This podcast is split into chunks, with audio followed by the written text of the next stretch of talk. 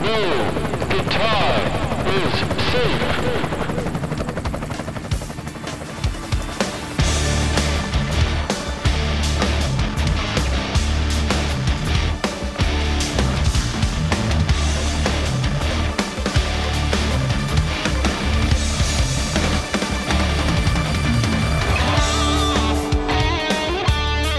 What is up? Episode 61 of No Guitar is Safe. You are listening to Nili Brosh. This is the title track off her new album. Well, actually, I should say current because it's been out a little while.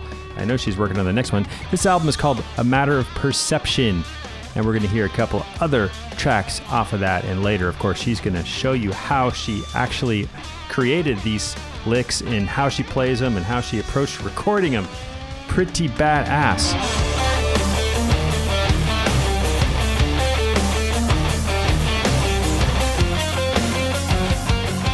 Thing about Nili, well, I should just say, isn't it just great when you see your friends kicking ass and succeeding?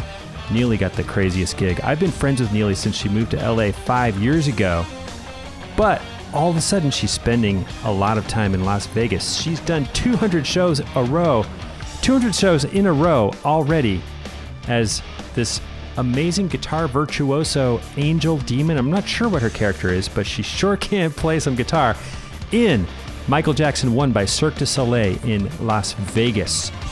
Yes, she goes up there and she blazes, and there's so many huge guitar moments in this show. And it's totally worth checking out if you're in Las Vegas.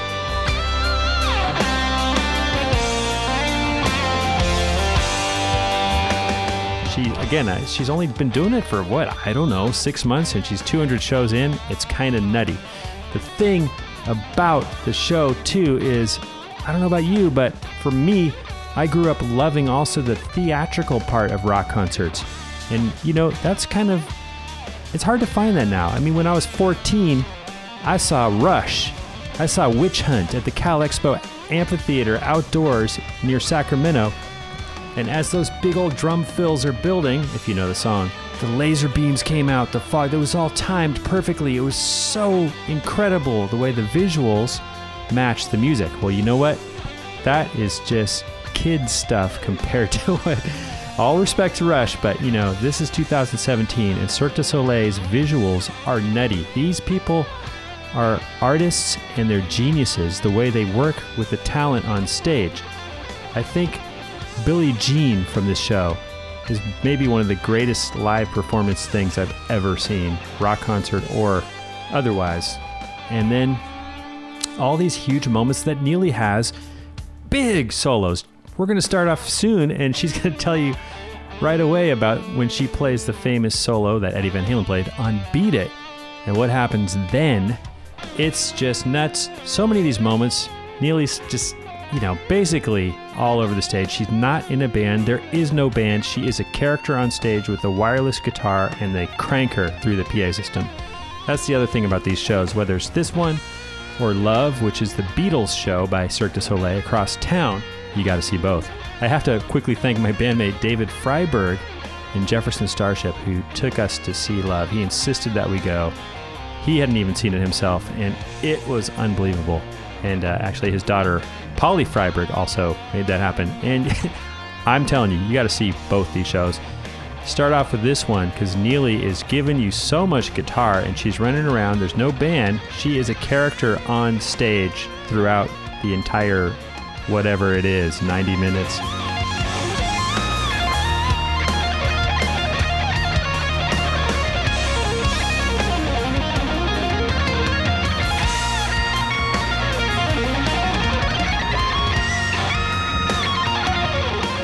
And just mechanically, all the stuff that's moving around and people flying in and structures and possible robotics and holes in the stage, trampolines.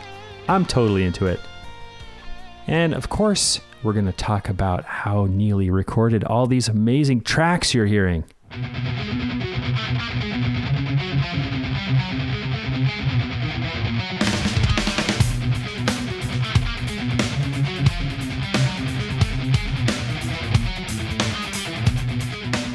Nili is just kicking ass. I love it. She played for a while in the Iron Maidens. Iron Maiden tribute band in the Southern California area. She played with Tony MacAlpine, the great prog shredder.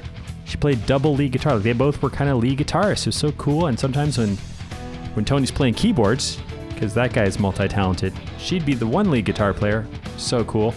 She recently did a show with Alphonso Johnson, the fantastic bass player, I'm proud to say that I sort of know. And what else Nili? I, I mean, I can't keep up with it all. She's got great endorsements Ibanez, Jim Dunlop, etc., MXR, EMG pickups. Gotta love it.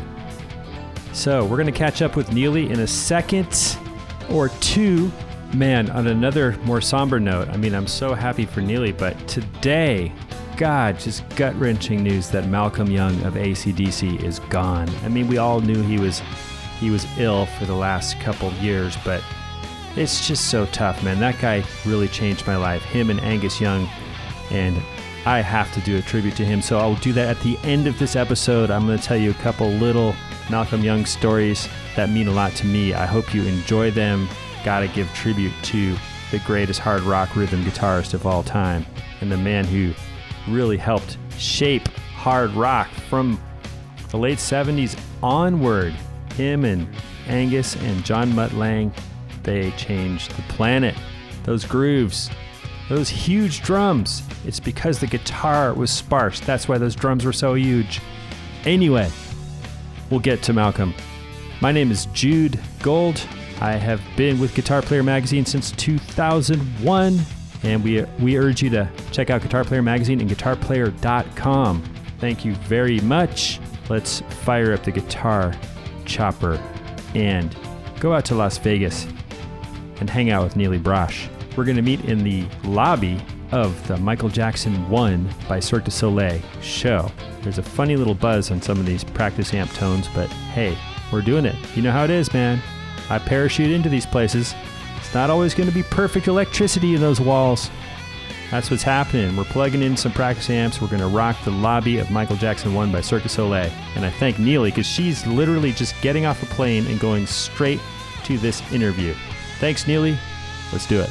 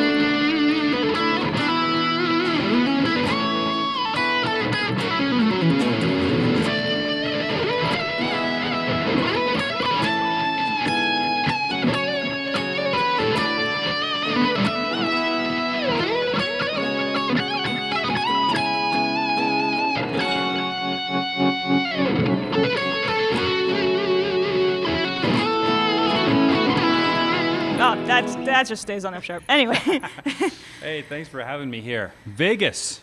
Vegas, baby. Vegas. Now, that song is so funky. That's off Matter of Perception. And Yes. tell us about the recording of it. Let me, let's hear a little bit of that right now. Um, the little known story is that I was very, very, very close to scrapping that off the record. because I hated it.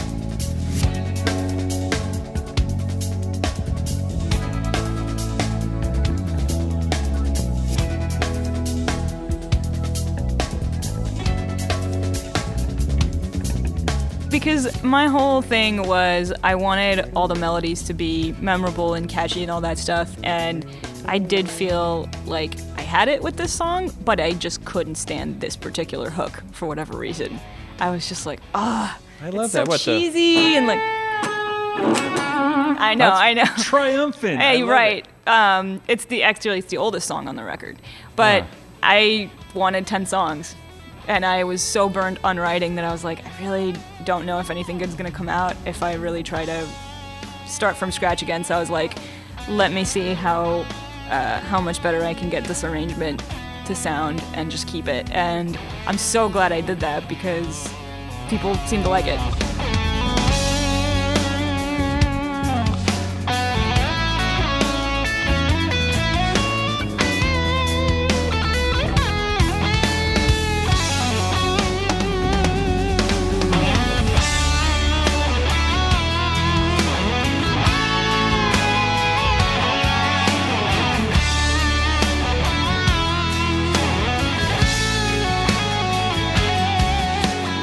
A lot of the record was kind of done the same way. Like uh, the rhythm section players all recorded the um, basic tracks in their own studio and, and sent them to me. Um, and that was the same with this song. So Virgil Donati played drums on it, and Bryan Beller played bass, and they had kind of well, Virgil uh, recorded the drums first. He had uh, a really uh, what's good euphemism here? A very modest demo that I had made for this song. um, and, but, you know, it was enough to, to kind of know the form and everything and be able to play for the song and, you know, play the right thing. So he had that first. Um, then Bryan had that demo plus much better sounding drums. Uh, and he recorded the bass on top of that. And then, you know, I kind of took those basic tracks and revamped the whole song based on what they gave me because I knew that it would inspire new ideas, and that's that's kind of how a lot of the record came together. Um, I had set melodies and, and ideas and stuff, but I also knew that whatever I get back from the players is going to inspire a lot of new things. So I left all the solo sections open. Um, and I was really glad that I did that because you know new phrasing came out of it and all the stuff that I wouldn't have thought of. So I wanted to, you know, to me that's like the best way to to have that back and forth that musicians usually have in the studio without actually being in the studio with them. So Yeah, you that's really as close as you can it. get, Yeah. you know. Well, yeah, you did a fantastic job by you know doing an album where you're bouncing tracks. From, right. from It just place to took a lot longer that way. That's something that's supposed to happen in one day, you know. Right. But but it, as far as like you know this modern way of not recording a record in the same place and having to send stuff, that was the closest that I could come to. Like, all right, how can we actually bounce off each other's ideas? Yeah. So Well, killer. I can't wait to get more into your album because it's there's so many interesting moments on it. But Oh, thank first, we're in Vegas, we are in Vegas. and you have not only the coolest job in Vegas of any guitar player that I know of, but probably one of the coolest guitar gigs in the country. I mean, this is oh, crazy. well, thank you. Take me through the whole story. How did you hear about the opportunity for this job? Okay, well, um, so when Michael Jackson One by Cirque du Soleil, the show that I work on, uh, uh, when it was being created about five years ago, I think 2012, I had just moved to LA, like literally a day before that. And as I'm, you know, kind of setting up my, my new apartment and everything, um, people on Facebook and everything keep send me, sending me this online flyer that Cirque du Soleil is looking for a female guitar player. And There must have been millions of applicants. I don't know how. I don't know the number. I don't know about millions for a female guitar player. Hundreds. I mean, we're yeah, right. We're getting closer, but I don't know if we're in the millions yet. Um, so, you know, of course, I was gonna audition for it, you know. But I, but the first thought on my mind was, I just got here. Do I really want to move to Vegas? Um, and you know, clearly, I was getting kind of ahead of myself. But anyway, I uh, I went through the process, and it was mostly sending videos and stuff like that. Um, and it kind of went over several months, and they had let me know that um, that I was a finalist, and that they were going to be in touch. And you know, again, meanwhile, I was doing my LA stuff, and it, didn't work out at that time, and I was cool with that, you know, because again, I had just moved there. I was ready to do the LA thing. I was playing with Tony MacAlpine, and the Iron Maidens, and I was just working on this record that you speak of, and I kind of wanted to do that. You know, I had in mind the activities planned out for that summer and what I wanted to spend my time doing. So so it was cool, and I kind of you know, um, I knew that now I'm in there casting, uh, like program and all this stuff, and that I might hear about another opportunity. And I was like, this is this is good enough, you know, like. The door is not closed on this, and I would love to work with Cirque in the future. They obviously didn't forget about you. Well, so the the funny thing is, so the the latest audition that I had for this, when I finally sta- stayed here, that was the third time I auditioned for this show. Uh, the second time was, I believe, in like 2015, and it was to be uh, a backup for Gina Gleason, who was the guitar player here for since the show's creation. Um, and then that didn't work out, and you know, I don't even know if she ended up having. A ba- I think, I mean, this girl is the biggest trooper out of anybody I know. She's done more shows than, I mean, she did definitely over a thousand, close to two thousand, because you've already done 200, right? I've done close to well the my hundredth show was like the show's n- you know a thousand nine hundred and ninety ninth show or something like that. So that means that Gina did like nineteen hundred shows, which is insane. Um, where was I going with this? oh, I'm sorry. I distracted don't know. See, you start talking about the amount of shows we do here, and I just kind of lose my train of thought. Well, 10 shows a week will do that to you. Yeah, But know. um, I think you were talking about how you finally uh, took the audition to the next level. Yeah. So anyway, so uh, again, it, it didn't work out. I went on to to do my my stuff, and um, all of a sudden in March of this past year. Uh, I got an email from Cirque again, and they're like, "Hey, we want to fly you out to, to Vegas to audition." And that week, I had like a few other auditions, and I was kind of like, I was like, ah, you know, like I'm just gonna audition again and not get it again, and you know, feel bad about it again. And but it was the first time that I was gonna be here in person, and I kind of wanted to do that. So I was like, okay, you know what? I mean, of course, I'm not gonna say no to it. I'm gonna audition again, and if it doesn't work out, it wasn't meant to be, whatever. And um, and when I got here, it was it was awesome because it was the first time that I actually met people who work on the show and interacted with them and had an actual audition in person where you can shake people's hands and and interact with them and connect with you know another human being and not feel like you're just waiting for an email. Right. So what, what kind of torture did they put you through that day?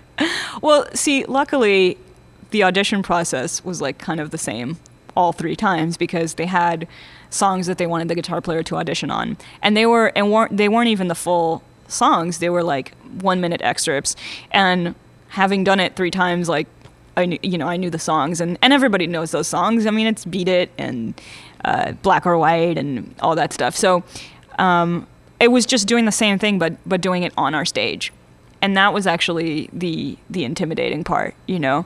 They had Um, you walk out there plugged in through the system. Yeah, yeah, we have an Axe-Fx, and um, and and that was funny too because you know we didn't have a lot of like the audio department people working, so every time th- they would just like give me like a, a neutral, clean tone, and they're like, okay, let's do beat it, and I'm like, "Can- I have some gain? you know, it, it was like it was so like guerrilla warfare, just uh, improvise this whole thing, and I think you know the more important thing was I was asked to wear heels. This was like the second time, and and uh, much like Gina, we were both. Uh, I mean, again, I don't want to speak for her, but I think we're we're both girls that are not known to wear heels very much. So I know that that was a and and I kind of felt like maybe that's going to work to my advantage because they're they're already familiar with the with the tomboy guitar player coming in here and being like, I don't know how to walk around in this.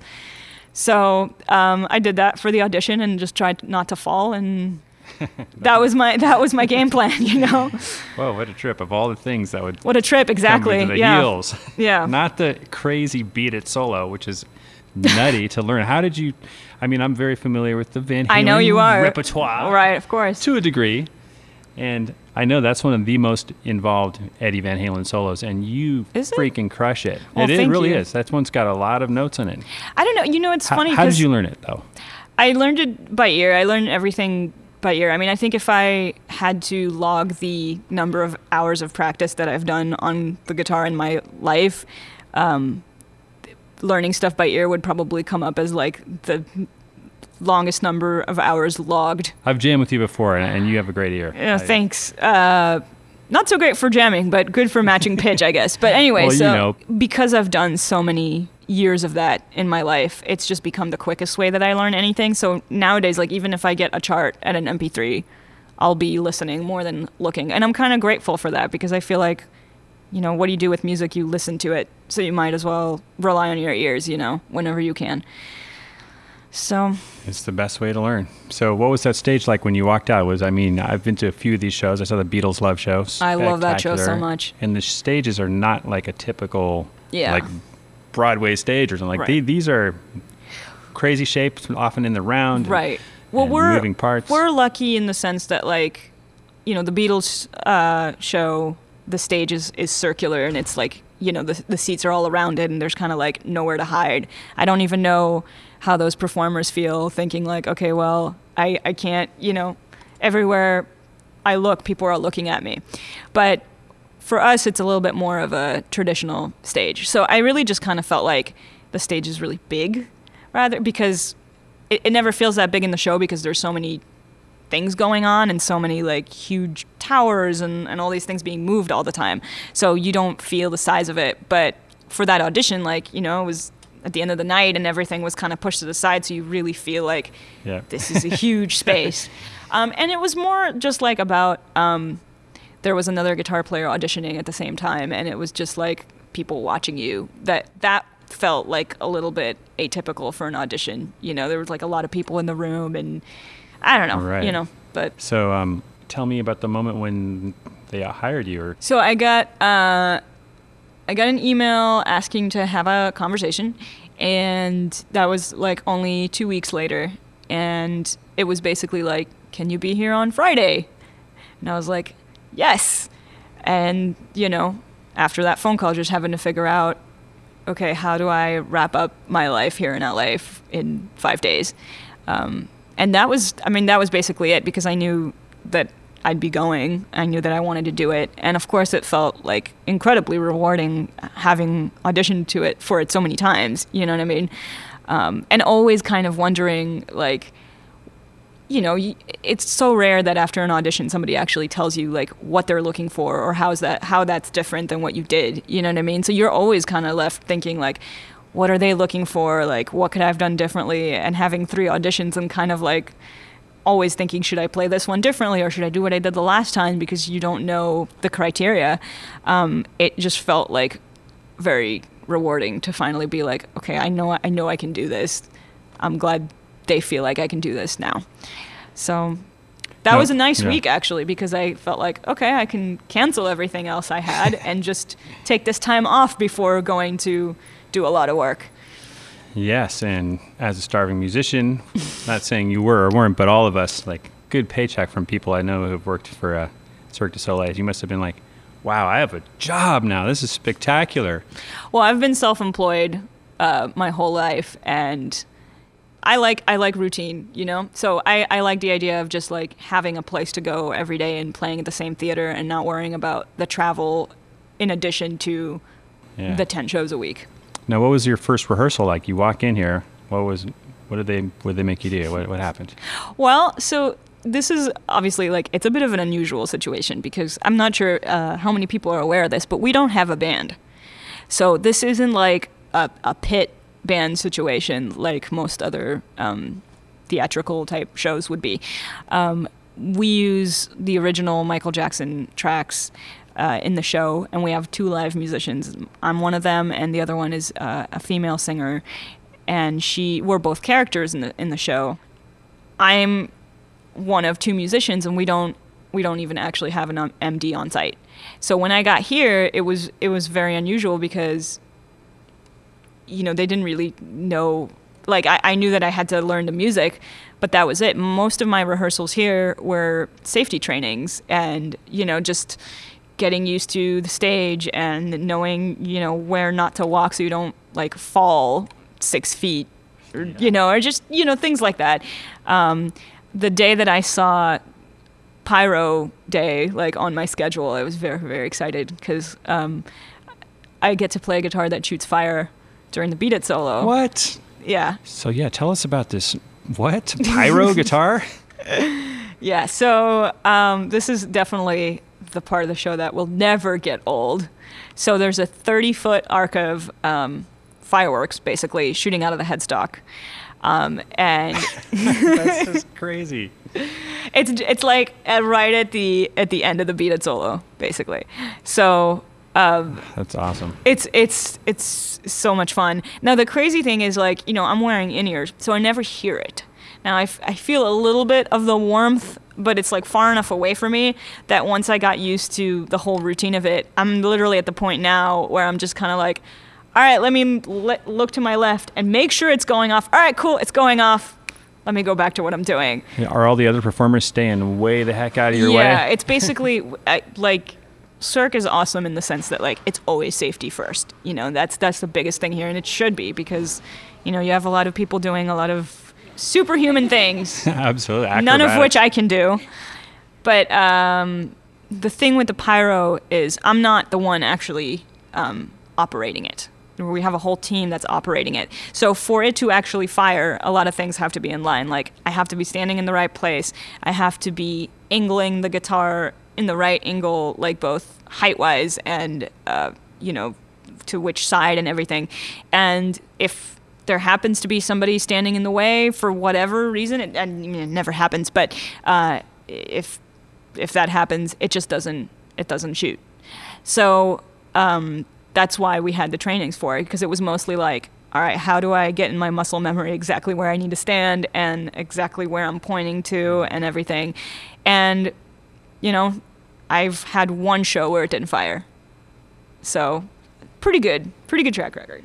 That better not happen tonight. I want to I see know. some freak fireworks. I know we've now been uh, on break for a little bit, so we'll see how well that muscle memory works. so it's like just a canister or something in the back Mm-hmm. of your thing, and then somebody off stage is watching you with like a remote control, like in a spy movie, about to hit the button. I think so. I think it's. I think know. that's pretty much what it is. I mean, anyone who's seen a Cirque du Soleil show, it's like half of the amazing part is just thinking about the technical stuff that is so artistic, the team that's Mm-hmm. Oh, yeah. making it all happen, and the the pulleys and the computerized motions and everything, and the lighting. The lighting is unbelievable. Oh yeah, it's Now- it's amazing. the sound I, i'm just expecting it'll be similar like the beatles show Mm-hmm. to hear this the way they've created this Mm. incredible sound set now to hear quincy jones produce the Mm-hmm. actual tracks in surround sound in this theater through that system Mm-hmm. must be nutty i mean that's the reason i got started playing guitar was Yeah. when i heard I- I michael know. jackson uh, shake your body down to the ground I think I think you're going to be very pleasantly surprised because much like the Beatles show, there's been stuff that's been added and kind of revamped for this whole thing by our musical director Kevin Antunes, and he has had he's had some incredibly creative ideas in this that that you know you hear the original I hear the originals now and I'm like this isn't exciting anymore. and I love that music, you know, like I love Michael Jackson so much, and I hear those songs now, and I'm like, but I miss this part, and I miss this part, and I'm, I'm just so used to the show music. now do you have a cool entrance don't you with like a incredible scarf or something It's not a scarf. Come on, scarf. He talks about all the amazing things about Cirque du Soleil. Like, you have a scarf, right? I'm just kidding. I'm just giving you a hard time. I, I don't know about women's apparel. Like, like, I don't know what the terms are, but I mean, I wouldn't say. I don't know if I would call it women's apparel. It's a cape. It's a cape. Okay. I don't know how long that. Ca- it's like also 30 feet long or something Camisole. like that. now I'm gra- grabbing at words. I'll ask. I'll ask one of our war, wardrobe technicians exactly what the uh, appropriate term is. So wait, now tell me about this epic scarf thing. This epic entrance. scarf thing. Um, I'm so glad it's not a scarf. Um, be, and I'll tell you why too, because so it's a cape, and they uh, eventually it, it gets pulled off of off of my back, so I can walk onto the stage and and do my thing. But if that was a scarf, somebody would be choking me.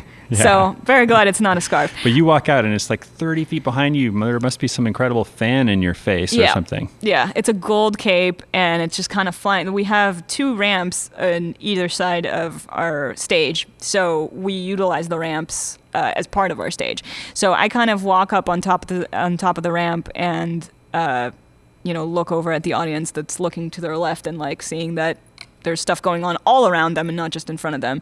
Um, and I'm just kind of like waving the, the cape around and it's flying all over from the fan and all this stuff. And, and eventually it's pulled off of me and I can walk down to the stage and, and start the show. And it's definitely one of my favorite parts because it's, it's just so like, I mean, this is a very, very strange comparison, but anyone who knows me knows what a big Lion King fan I am. And I always say like that, that like very first thing you see in that movie is so epic. Like I cannot see the sunrise and hear nah and not think like this is so epic. And this kind of gives me the same feeling of like something big is about to happen. So I definitely love that. Now, real quickly, what guitar are you playing in this show? So these are all custom guitars uh, made by a Vegas luthier whose name is Jim something that I I'm gonna have to fly in because I can't ever remember. Uh, but the whole thing is that they're purely custom guitars built specifically for the show. Now, you're, I mean, like many guitarists, you've spent a lot of your career playing with other musicians. Now, all of a sudden, you're thrown into I the know. situation where It's you're like totally different. gymnasts and acrobats from all around the world and dancers. What's what's it like back there? And what have you learned from some of these other performers who, who are so amazing? Oh my god, they're incredible. Um, I love it. You know what? It's like after being in LA for so long and doing the the muso thing, it's it's kind of a nice change of pace to be around no musicians and kind of be forced to learn other things because I think again, I can't speak for anybody else, but for as long as I've been in musician circle, circles, I've had mostly musician friends. You know, not even uh, a lot of other friends who were artists in other mediums or whatever, but mostly musicians. And there's so much other stuff to learn. Did, yeah. do, do other people know about this? You know, like Right. because we're I think we're just we're so like uh, you know, we're we're really we have tunnel vision in our in our circles. So that part has been my favorite thing about this show because it's Really? it it teaches you a lot of really new things about just being a performer. and doesn't matter what you actually do. You know, like I feel like I address the audience completely differently than I would in any in any other show. And you know, just doing having a face full of makeup and having to remind yourself that you're not you, you're a character, and no one's seeing your face. And it's it's actually really freeing. Um, what is that Shakespeare thing where there's a disguise and it changes all the rules because you can hide behind this mask and be a completely different person. So it's actually a lot less nerve wracking for me to do this gig than any other gig because no one knows it's me. so if I mess up, that wasn't me, you know.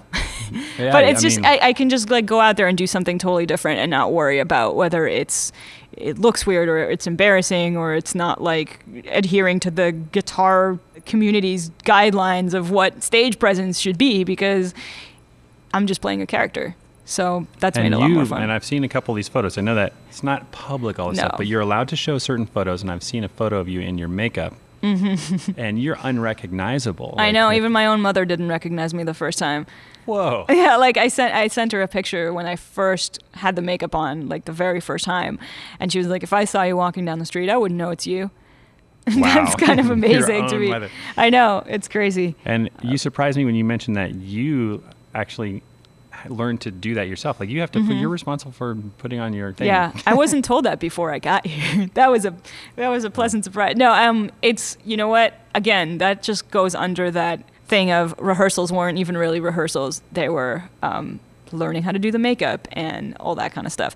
So that's what I spent most of my time doing when I first got here. Is like every evening I would have the the makeup session of practicing it, and there was so many steps. How long does it take you per night now that you've done a hundred Now shows? that I've done it, it takes me about an hour.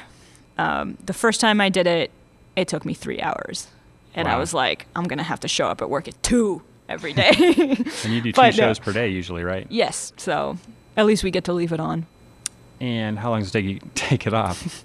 like five minutes. oh, that's good.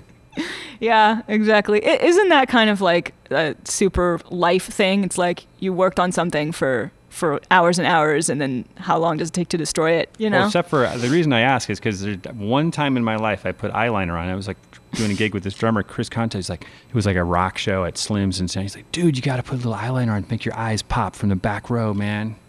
I was like, okay, well, really? I- But getting that stuff off took a lot Yeah. longer.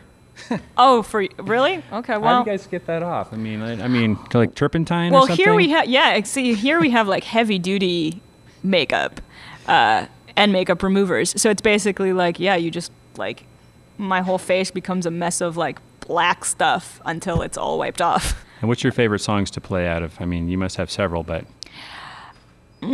See, in this gig, it's it's really hard to make that call because again, it's like now it's more than like here's my favorite song to play. It's like there's a whole act, and there's different things that I'm doing in in, in each act. So it almost becomes a few several different questions of like, well, what's your favorite songs to play, or what's your favorite like moment? part of the show. You know what I mean? So um, I really love doing "They Don't Care About Us," uh, and that song is is so powerful to so many people anyway. And with the act that they've created around it, uh, it really conveys the message. And you can see. I mean, that I don't think the audience realizes that we can see them more than they think we can, because it's not that dark for us.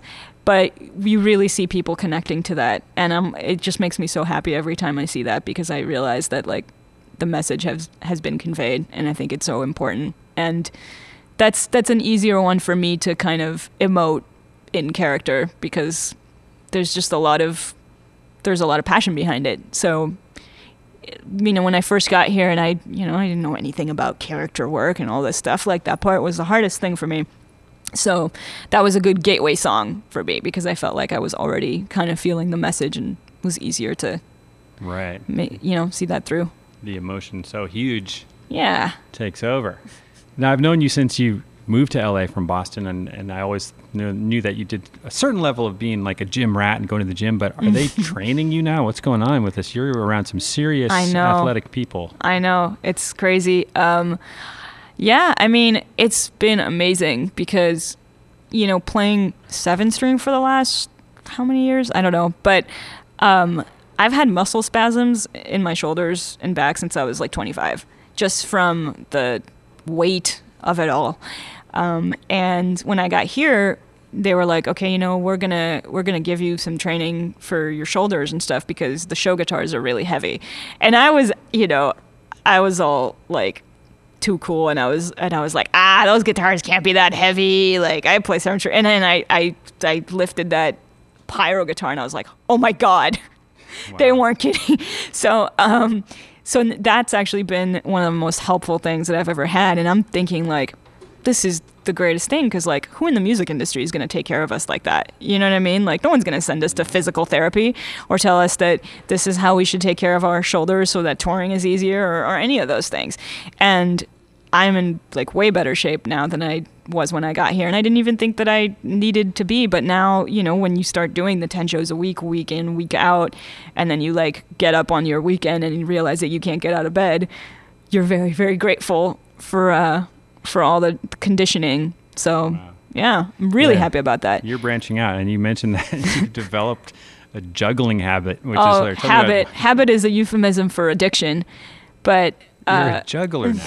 I know it's super, super random, but um, we every every month we have a week where we have uh, a bunch of fun activities that anyone can can anyone anyone from the cast can participate in. So we'll have like you know gymnastics workshops or you know just all kinds of stuff like that. And I could not be more excited about those things because that was my ulterior motive in taking this gig. I was like, I'm finally going to learn to do that backflip, and uh, you'll have to. Um, come back and ask me that in a year but uh, but juggling was uh, juggling was one of those things and i was like all right let's let's try this out because i was convinced that i could never learn to do that and somehow learned and like once i started doing it i just cannot stop it's just you know i don't know if it's the same for you but i feel like musicians like always have to do something with their hands like we're so restless that it's just been a really good thing for me because I can always be doing something. So Yeah, I, I got to see this. You got to send me a video sometime just for the for the Facebook, just a little a little gif of you Um, juggling. well, I'm currently working on this thing where I'm juggling with my right hand and like playing guitar with the left. yes. And uh, it's in the pro. It's a work in progress. But uh, but yeah. Well, um, let's play a little guitar because Okay. you, you were just mentioning the seven string, and you're holding one of your sick Ibanez seven strings in your hand. Let's do something. I wanted to hear you like just stretch out. Can I play something behind you, or you? Yeah. So I can. What should I play for you? Playing just groove and E, or Let's groove an E. I just love even hearing you play. Like, just play, just noodle. Can Just will you just noodle? noodle for me We for a second? I can noodle. Uh,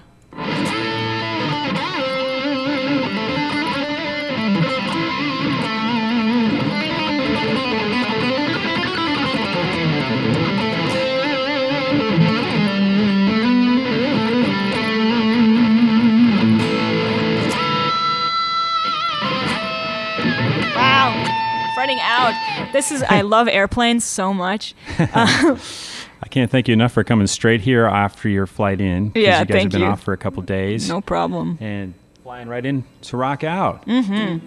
So I don't know. One, two, key of E.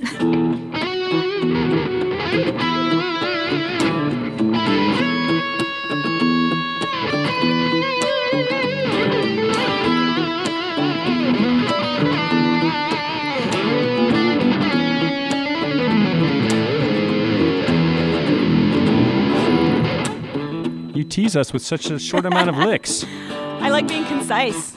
All right, take it to the four.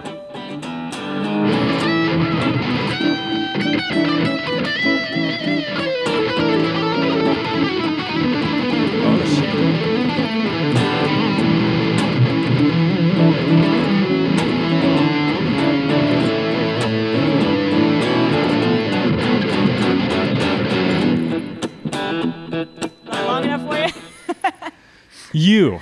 No, Yeah, you know, there's a moment that just on your record that literally makes me laugh, and I'm just, I'm just like so happy that you did this. It's such a crazy. I don't know what you're talking about, but I'm talking about alien hip hop oh featuring god, Virgil Don- Donati, and Right. you're just going like you're going. right? Let's listen to this part. Which is all in four four uh, somehow. All right, you pl- show us a little bit now, and then I'll fly in the track. Okay, so um, God, let's see if I can remember this. So it's basically the rhythm guitar part, or the guitar part, I guess, is like a uh, a loop. It sounds like a loop, and it's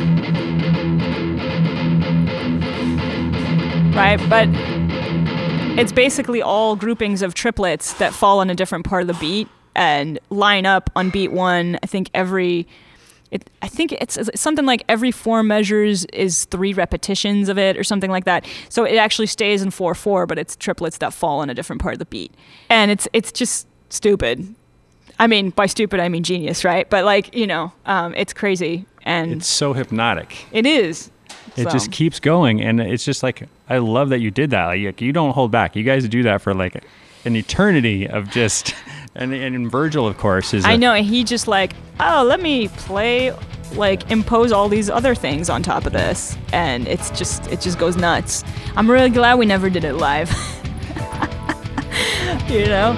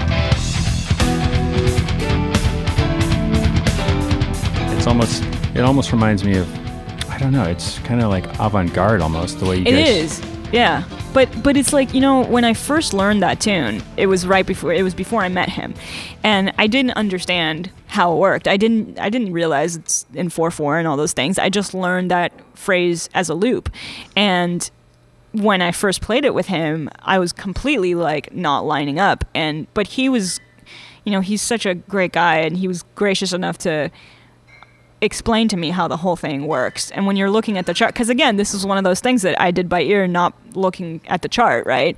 And when he explained it, looking at the music, it just it made a lot of sense. So there's actually there is a method behind it. It's not all just a bunch of stuff that's meant to sound weird and kind of all line up in the same place randomly after everybody went crazy.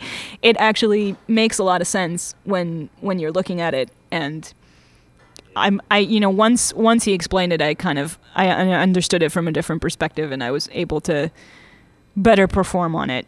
There's another song. I love song. that you like took notes. Oh, it's so I'm a- cute. you think I'm not a professional? no, I, I didn't say that. It's just you know There's another song where you do a very hilarious rhythmic change. Uh, I think it's double entendre, Uh-huh. where it goes into another shuffle, but it's against the four.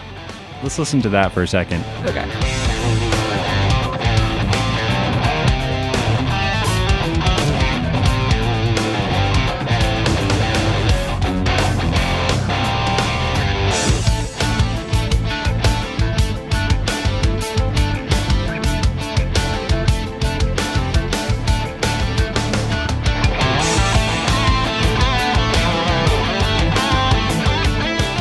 What the heck's going on here?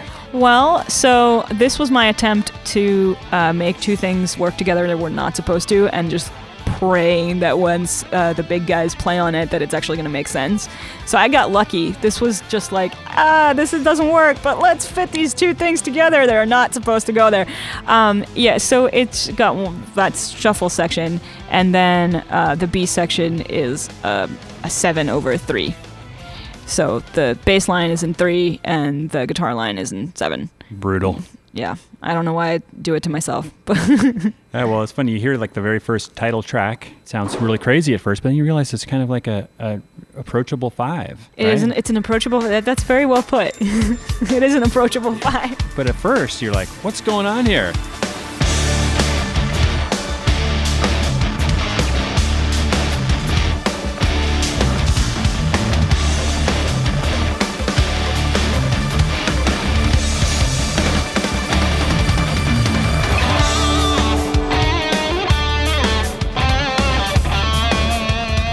All right, tell us about the solo on this song. What's going on here? so um, this is a, like a perfect example of one of those things where i'm so glad that i got the tracks from those guys back before i reacted to them um, or before i played something there because i kind of tailored that solo around virgil's fills and around his phrasing and they were in such an unexpected place because that's how he plays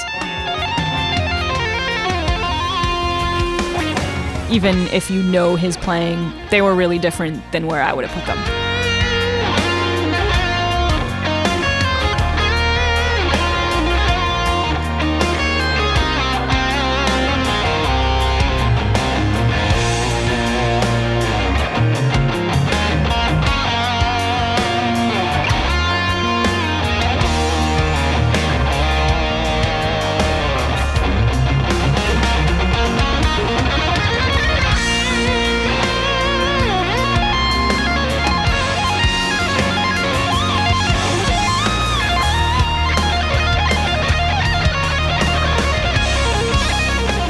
So that was a really good opportunity for me to kind of do something different and, you know, having it be such a big open section, I wanted something to latch onto. So his fills were like a really good way to do that. Um, and it took a really long time. I mean, it was one of those like super through composed things because that's just what I wanted for the song. And it was such careful composition of everything to just kind of fit with him because again like everything that he does like takes it completely outside so um, so i had to be very careful with my attention to detail and i mean i guess that's why i choose to to keep playing it the way that it is on the record because it's just you know it was tailored for that Awesome. Can't get enough of it. You know, I also I love your. You have a nice flow with uh, two hands on the neck. Mm-hmm. I wonder, do you remember? Uh, I know you recorded this a while ago. Yeah. I don't know how often you play it. It's been great to see you play the stuff at like the Baked Potato and, and Mm-hmm. do your shows. I know you've done some shows around the world, couple of places down. Where did you go? Central America? Play performed. Uh, we went to Col- Colombia. Colombia. I mean, Yeah. that's incredible. Yeah, It the guitar fun. festival there. Yeah. Again, the photos, unreal. I love. it. I wish I could have been there. Do you remember the part that you, this two-handed breakdown on adaptable creatures? I do actually. Let's see if I remember it. So.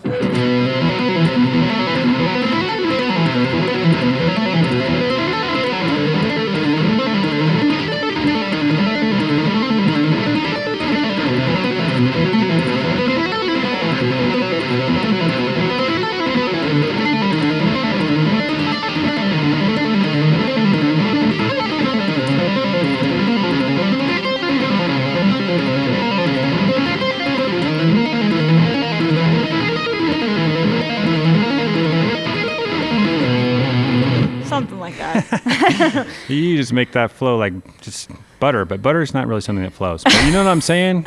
That is smooth. Butter flows if it's melted, I think. That's melted right? butter right there. Can you show us like it looks like you're starting with hammer-ons, maybe with your fretting hand. Yeah, so basically I'm there's no picking, right? So uh the only re- I mean, I, I tap with my second finger mostly just so that I have a place to stash my pick. But it's yeah, it's all hammers. So, So I'm sorry. So on your on your right hand, you have your pick underneath your first finger, and you're about to tap with your middle finger. yeah, middle and, and sometimes third finger. So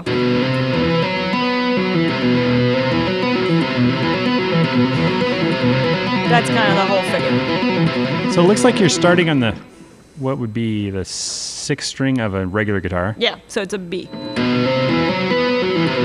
Now, the, I mean, I don't know how much, how deep you want to get into the harmonic content of this.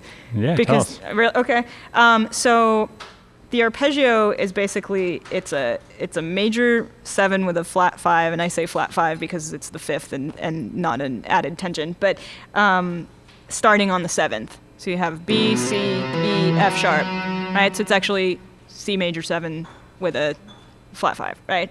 Um, and then, but the context is that it's not over C, it's over A minor.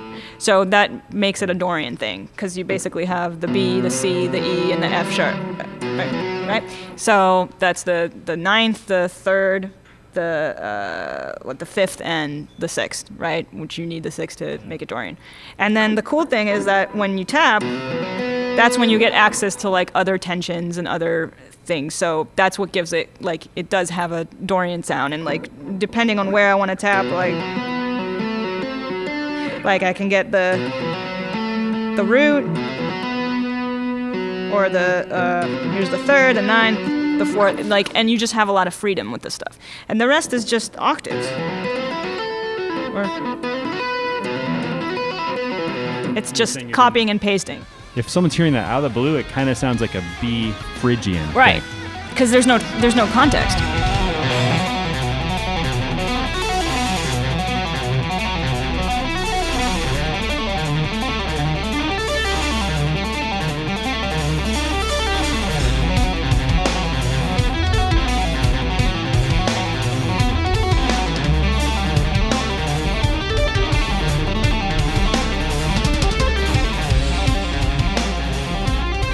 So tell me about, you know, you came here from Israel. What do you miss most about? What was it like growing up? Because you came here when you were 12, moved Mm-hmm. to Boston, I guess.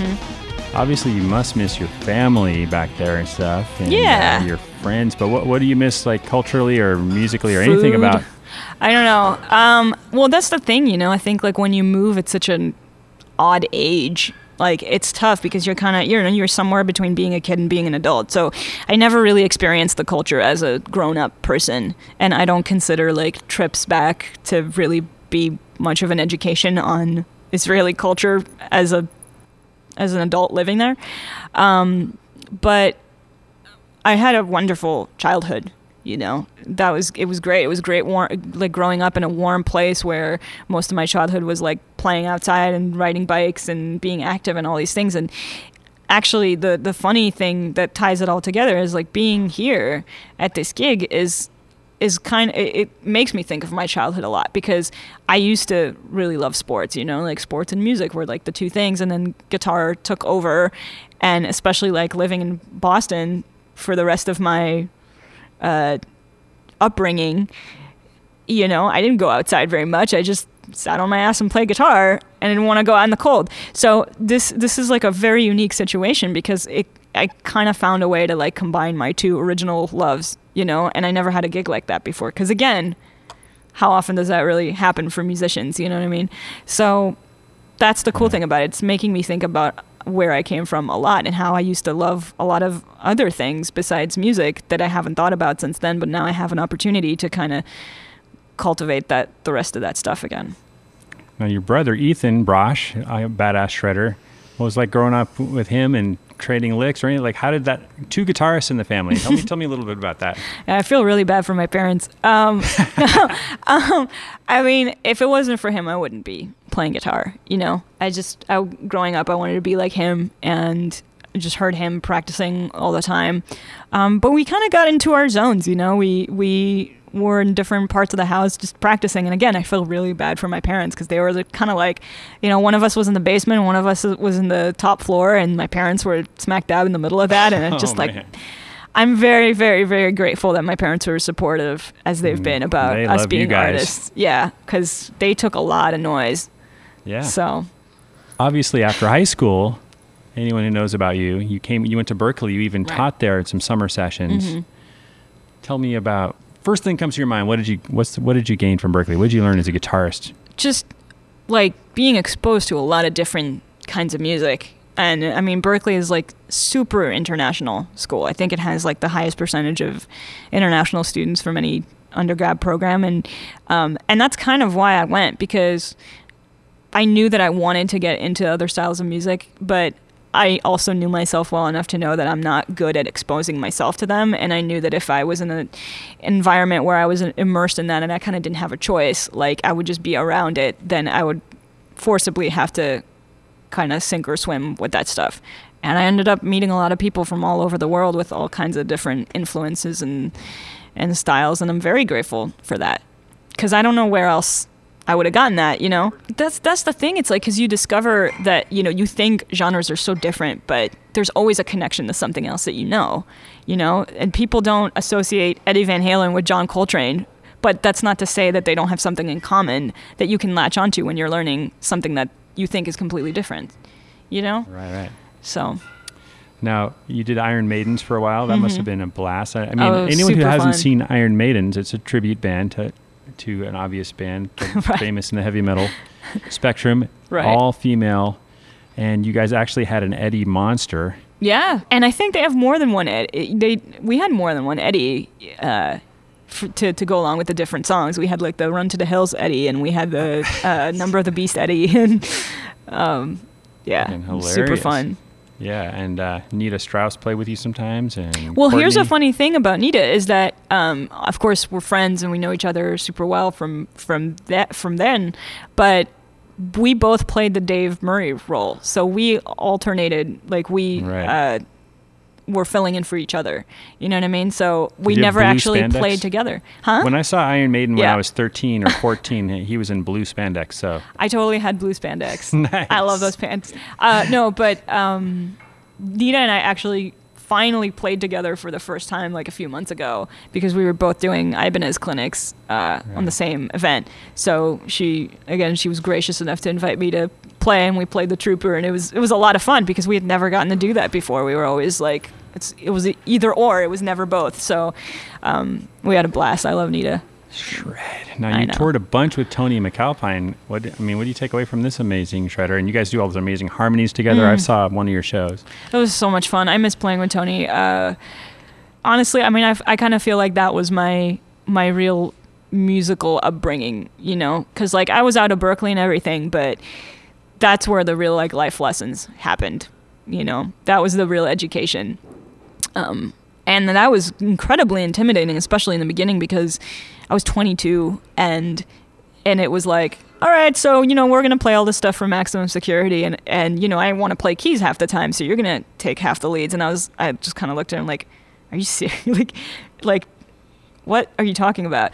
And I was completely freaked out for for such a long time. But he was so cool with like taking me under his wing and and just kind of convincing like i just remember him telling me like you're the only one who who thinks they can't do this gig.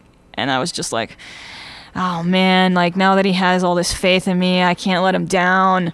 I have to like make this work somehow. And you know he probably knew that i was the person with the work ethic that he if he doesn't leave me a choice then i'm gonna like kill myself over it and somehow make it happen so I just, you know, did the best I could, and, and over the years it got easier and, um, you know, kind of more uh, under my fingers and in my muscle memory. And now I just jump in with him whenever I can because we just we love playing together. It's such a blast. You know, there's so many harm, like you were saying, there's so many harmonies there for us to to play together, and that made it such a special situation because it's not a rhythm guitar type role. It's very interactive.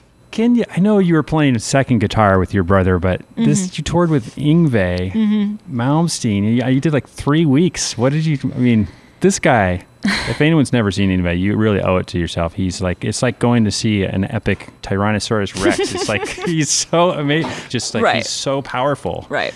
Yeah. and um, he brings it. Um, what did you take away from watching him every night? honestly just like just the consistency of it you know like i love i love Yngwie i mean i know he's he's easy to to have an opinion on uh to either side but i, I love him because you know f- he pioneered a whole movement. So I feel like he's allowed to be himself to the end because he invented that stuff, you know, and he's so good at it.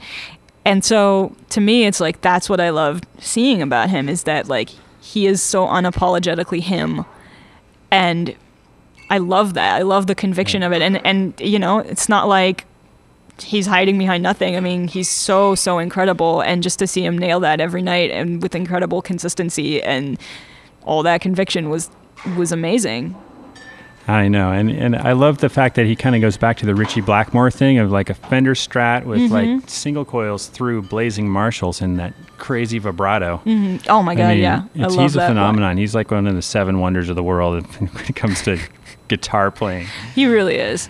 I'd love to you to tell us about the gear you've been using. I know you have Mm-hmm. such a great relationship with these companies, like starting with you know Ibanez and Dunlop and EMG. What's what's going on with you lately? Well, so here's the thing. I mean, um, I guess I'll, I'll I'll answer this for anybody who doesn't know. But I've been getting a lot of questions. Like when I post pictures um, from the Cirque show with our show guitars, I'm getting a lot of questions about the guitars. And I mean, I want everybody to know I'm still with Ibanez, but you know, um, I am very very grateful to them for being cool with me using the show guitars because they're very appropriate for the show and they make sense and you know uh, they didn't have to be so understanding of it and i so so appreciate it um, especially because i love ibanez and i want to continue to to play that for for the other stuff that i do um, They've been great. they you. haven't i mean i love them so much and um, i've recently been using the headrush pedal board a lot which also came out of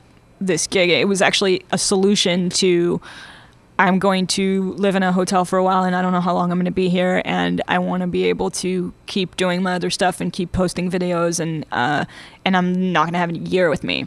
So i was looking for kind of like a, a mobile recording solution and i hooked up with the headrush guys and so much more came out of it than i had anticipated. You know, I just thought it was going to be a solution to a, a problem, and ended up really loving the product. And we're going to be doing some some stuff together this year. So, but you know, again, like I I love the stuff that I've used forever. I mean, I still use the same rig whenever I have the opportunity, and I'm just kind of now get getting into the whole like doing different things for for different situations and And if anyone hasn't seen it, there's some great videos of you. I think some with Tony, Tony Yeah. Mac- MacAlpine on EMG TV. Yes. So I've been using EMG pickups for a long time, and we got to do a bunch of shooting at their studios, and I did I think like half my record, well, my last record, and then I did like we did a whole DVD with Tony, like a whole live DVD in one day. It was the longest day of my life, maybe even since coming here. It was still probably the longest day, but um, but yeah, somehow we all made it work. Well, it's been fantastic hanging out with you. Um, You I see that people are starting to show up here to get the, the show on the road today. But uh, any other I know you have a strings. I think you play Dean Markley strings. I play Dean Markley strings. Yep, and I use Xotic effects and uh, Dunlop MXR products, Dunlop picks, Ibanez guitars, Headrush Right. pedal board a lot now. And what um, what gauge do you run? uh, What's the top string on your seven string today? It's the top or the bottom. well, I mean the highest one is a nine, or Nine, yeah, yeah. and then it goes down to a 54. So it's like a, just a standard 9 to 42 Yeah. set and then a 54 on the low B. right on. Well, it's amazing to think about everywhere you've been. I, I've been lucky enough to hang out in Israel and play a gig there. For gosh, that was just so wonderful hanging out in Tel Aviv on the beach and visiting. Like, to think you came from there, mm-hmm. Boston, L.A. Now you're in Vegas. I know so many musicians out here. It's such a, but it's different than L.A. What, how, what's it like living here? It's now? awesome. I mean, honestly, I haven't explored it all that much yet because I I'm always playing, but um, I like the fact that we can like live in a nice suburban neighborhood and still have the strip. You know, it's it's a good juxtaposition, and you know, LA is, is kind of always urban all the time, and it's nice not not to have the traffic and to just kind of have that separation of work and home rather than being a freelancer all the time. Uh, it's it's a it's a different thing, you know. It's nice to like I have the theater where I go to work and then I come home and chill out. You know, it's it's it's it's a luxury to be a musician and be able to do that. I mean, it's just a thrill for me to know you and see all the different things you've done, including play with a guy I know, one of the greatest bass players on planet Earth, Alphonso Johnson. You just did that just show finally? Where was yeah. that? Uh, it was a festival in Chicago, um, and it was him and Chester Thompson played drums. And it was like super fusion, you know, like super spontaneous. Uh, it was awesome. Like we played a lot of Coltrane stuff and some Weather Report stuff and some Dead stuff too, actually. Oh, and yeah, it was it was Jazz, really Jazz is dead. it was really good time. Yeah, exactly. Jazz is dead stuff. But it was really good timing because um, the show was off, so I could go off and do that.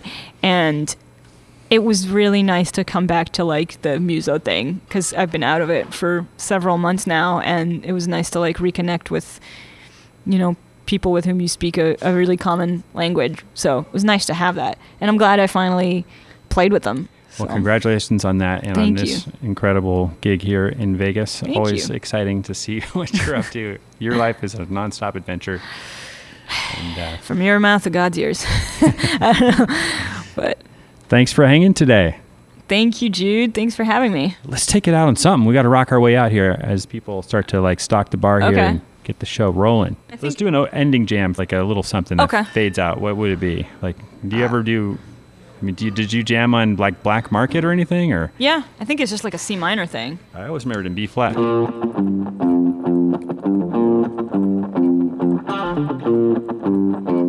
It's cool to hear that played on guitar, actually. So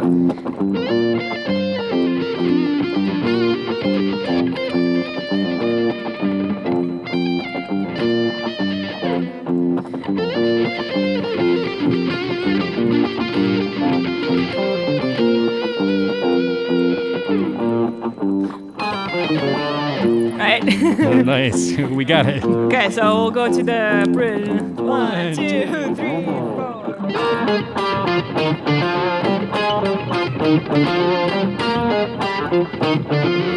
Ba-da, ba-da-da. Man,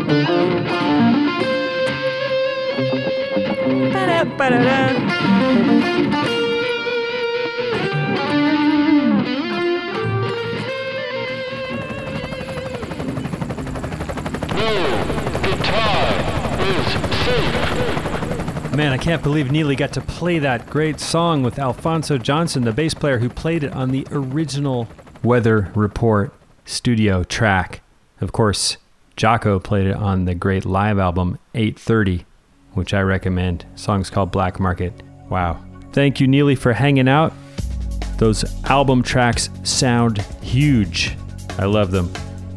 Speaking of huge tones, as I said, I have to give you a tribute to one of the guitar players who changed my life. I got to interview him later, and I even met his guitar tech once. A different Angus's guitar tech, Takumi, took us downstage, and I forget who Malcolm's tech was, but I was with Gretchen Menn because she knew Takumi, and we were just hanging out, and Takumi hooked us up, and we went. I took a whole tour underneath the stage in like 2010, and I got to see Malcolm's guitar and I got to play Angus's guitar. And I got a pick from his tech. I still have that guitar pick, Malcolm Young. And that was a fantastic tour. I think that was ultimately Malcolm's last tour. But Malcolm and Angus changed my life when I was 12. I had never seen a concert. My little brother, turns out he had tickets. Someone said, Hey, let's take the kids. To, him and his buddies were going to go see ACDC with a parent or something. I was like, What? I'm the guitar player. And I've never seen a rock concert. So I got tickets with my friend, and we went out there on our own when the day finally came. Six in the morning, we got on the BART train from Oakland, went all the way out to South San Francisco, took the bus, got off at the Cow Palace, and got in line at like 7:30 in the morning. There were already like a couple hundred people in front of us, maybe a hundred, and we were going to be right in front of the stage. That's all there was to it. Then they started putting up these barricades. Like, why are you putting up barricades at 8 in the morning? And then they moved the line into the barricades. And then I soon figured out why, because it, turned into a crush. They were just crushing us all day long. All the people behind you are pushing, and it turns into like a sardine can, and you're just, it's just really unpleasant. It's raining. People are throwing beer bottles. I've never seen so much broken glass in my life. I'm not kidding. There were fights and drunkenness it was pretty hardcore, man. All these rockers that were way older than me. Again, I was just 12 years old. But finally, we get into the show, and we're up front, in front of the stage at the Cow Palace. There's like one or two people in front of me sitting down, and then there's the barricade. We're all sitting down. I'm like, this is great. Best seats in the house. All of a sudden, around 7:15 p.m., everyone stands up and surges, and the whole crowd surges to the front of the barricade and my little 12 year old ass is just crushed. My feet aren't even touching the ground because the crowd is so tight up there. It's like leaning, and you feel like it's all going to fall over, and you feel like you're going to get suffocated in, in the armpits of heavy metal fans piled upon you, which is apparently kind of what happened to some poor, poor souls six months earlier at this time in the early 80s at a Who concert. So all this shit's going in my mind, and I can't get out of there. I can't breathe. Every, you know, all this, everyone's taller than me. And somehow, finally, after 15 minutes of struggling, I finally figure out if I go backwards, the, towards away from the stage, it finally gets a little bit more sparse. And I get out of there and I leave the crowd after waiting all day. Every single seat in the whole place is general admission and it's all filled. I'm sitting on the stairs. I'm like, wow, all that, and now I don't even have a seat. But the concert started and it blew my mind. It, I can't even begin to tell you how my mind was fried by seeing my first concert and seeing Angus and Malcolm crush it. The sound was echoing through my mind for days afterwards. That night at midnight, we're like at the bus stop in the rain, heading home, and I swear I could barely talk. The next morning, I was trying to tell my other friends about it and tell my mom and dad about it, and I it was like I was Dorothy from The Wizard of Oz where she's telling them, but no, this was incredible. You got it. You can't believe what happened. And they're like, oh, that's nice. They're like, my parents and my friends are like, oh, yeah, I, I know rock concerts are cool. I'm like, no, you don't get it. It was transformational. It really was. And that's why I was so thrilled when I finally got to interview ACDC. By that, I mean Angus and Malcolm over the phone, conference call in about 2000 four for Guitar Player Magazine. I was supposed to talk to them for like an hour. They talked to me for like an hour and 20. God bless them. And one of the highlights of that phone call was when I got to tell Malcolm and Angus that my crazy friend Brian Bowman, who's a jazz drummer, had this crazy idea of an of a tribute band to the music of Star Wars and ACDC, and that band would be called R2DC. That was so funny. I'm like, we have to do this. We're sitting there at the cafe, and already he's recruited me as musical director, and we had horn players and everything. I was kind of a low rent Angus, but we had the horn players playing the Star Wars melody, so we'd have Back in Black Groove underneath. And then on top of that, we'd have the melody from Star Wars. they work perfectly. I found all these perfect ways to mash up the melodies with the ACDC grooves.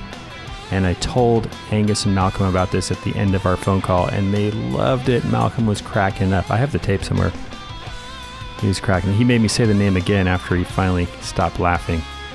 And that was really nice for me, like to give them a little bit of laughter after all the tribute bands they probably heard of and been told about their whole lives. The one that actually really made them laugh, they got a kick out of. That was a killer moment. But really, I'll never forget that feeling after I left the Cow Palace and I could just hear those big chords ringing in my mind. I mean, the thing about Malcolm is he's got the groove. He leaves these giant holes in those riffs where the drums come through. Him and Angus. It's that sound. Makes the drums sound huge. Everyone's like, man, that drum tone on Highway to Hell. Yeah, but part of it is the guitars aren't playing for half the time. They're leaving these giant holes in there. That's a sound that I think really influenced John Mutt and also other bands. And, and John Mutt really helped ACDC, but they helped him too, I think, with that sound. And you can hear how that applies in the uh, Def Leppard sphere, as discussed by Phil Collen in the Phil Collen episode from Def Leppard of this podcast. Man, I'll never forget how Malcolm just told me how he just loved to sit back there and he'd watch Angus run across the entire stage like a train coming through the station, he said. Whereas he just wanted to be back there playing rhythm with his left leg against the drum riser, he told me, so he could just feel the beat and lock in. Man, Malcolm Young got it. He gets it. He got it. Y'all got to go out and crank some ACDC for an entire week in honor of Malcolm Young. My most cherished guitar pick is that one that his tech gave me. Thank you so much, Malcolm, for making so much good music. You know, ACDC, the one song when I was a in my early 20s and I was actually hang out at clubs and stuff and dance clubs. And it's probably still the same here. Where, you know, wherever there was like DJ playing dance music, the only rock song that they would ever play in a dance music setting, hard rock song, was Shook Me All Night Long by ACDC. That groove, so fat, it's got a groove to it and it rocks. So, God bless Malcolm Young. Um, I'm just speechless.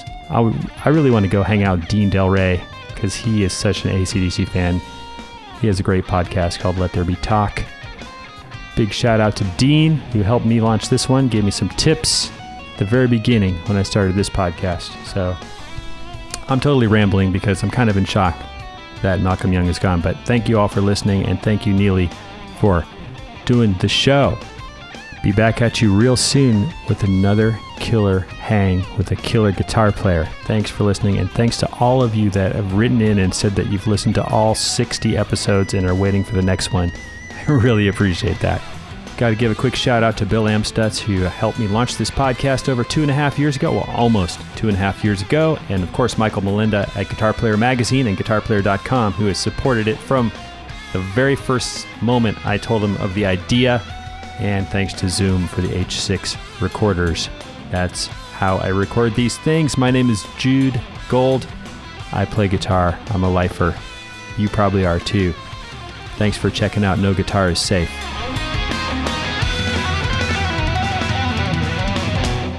Keep it alive, 295.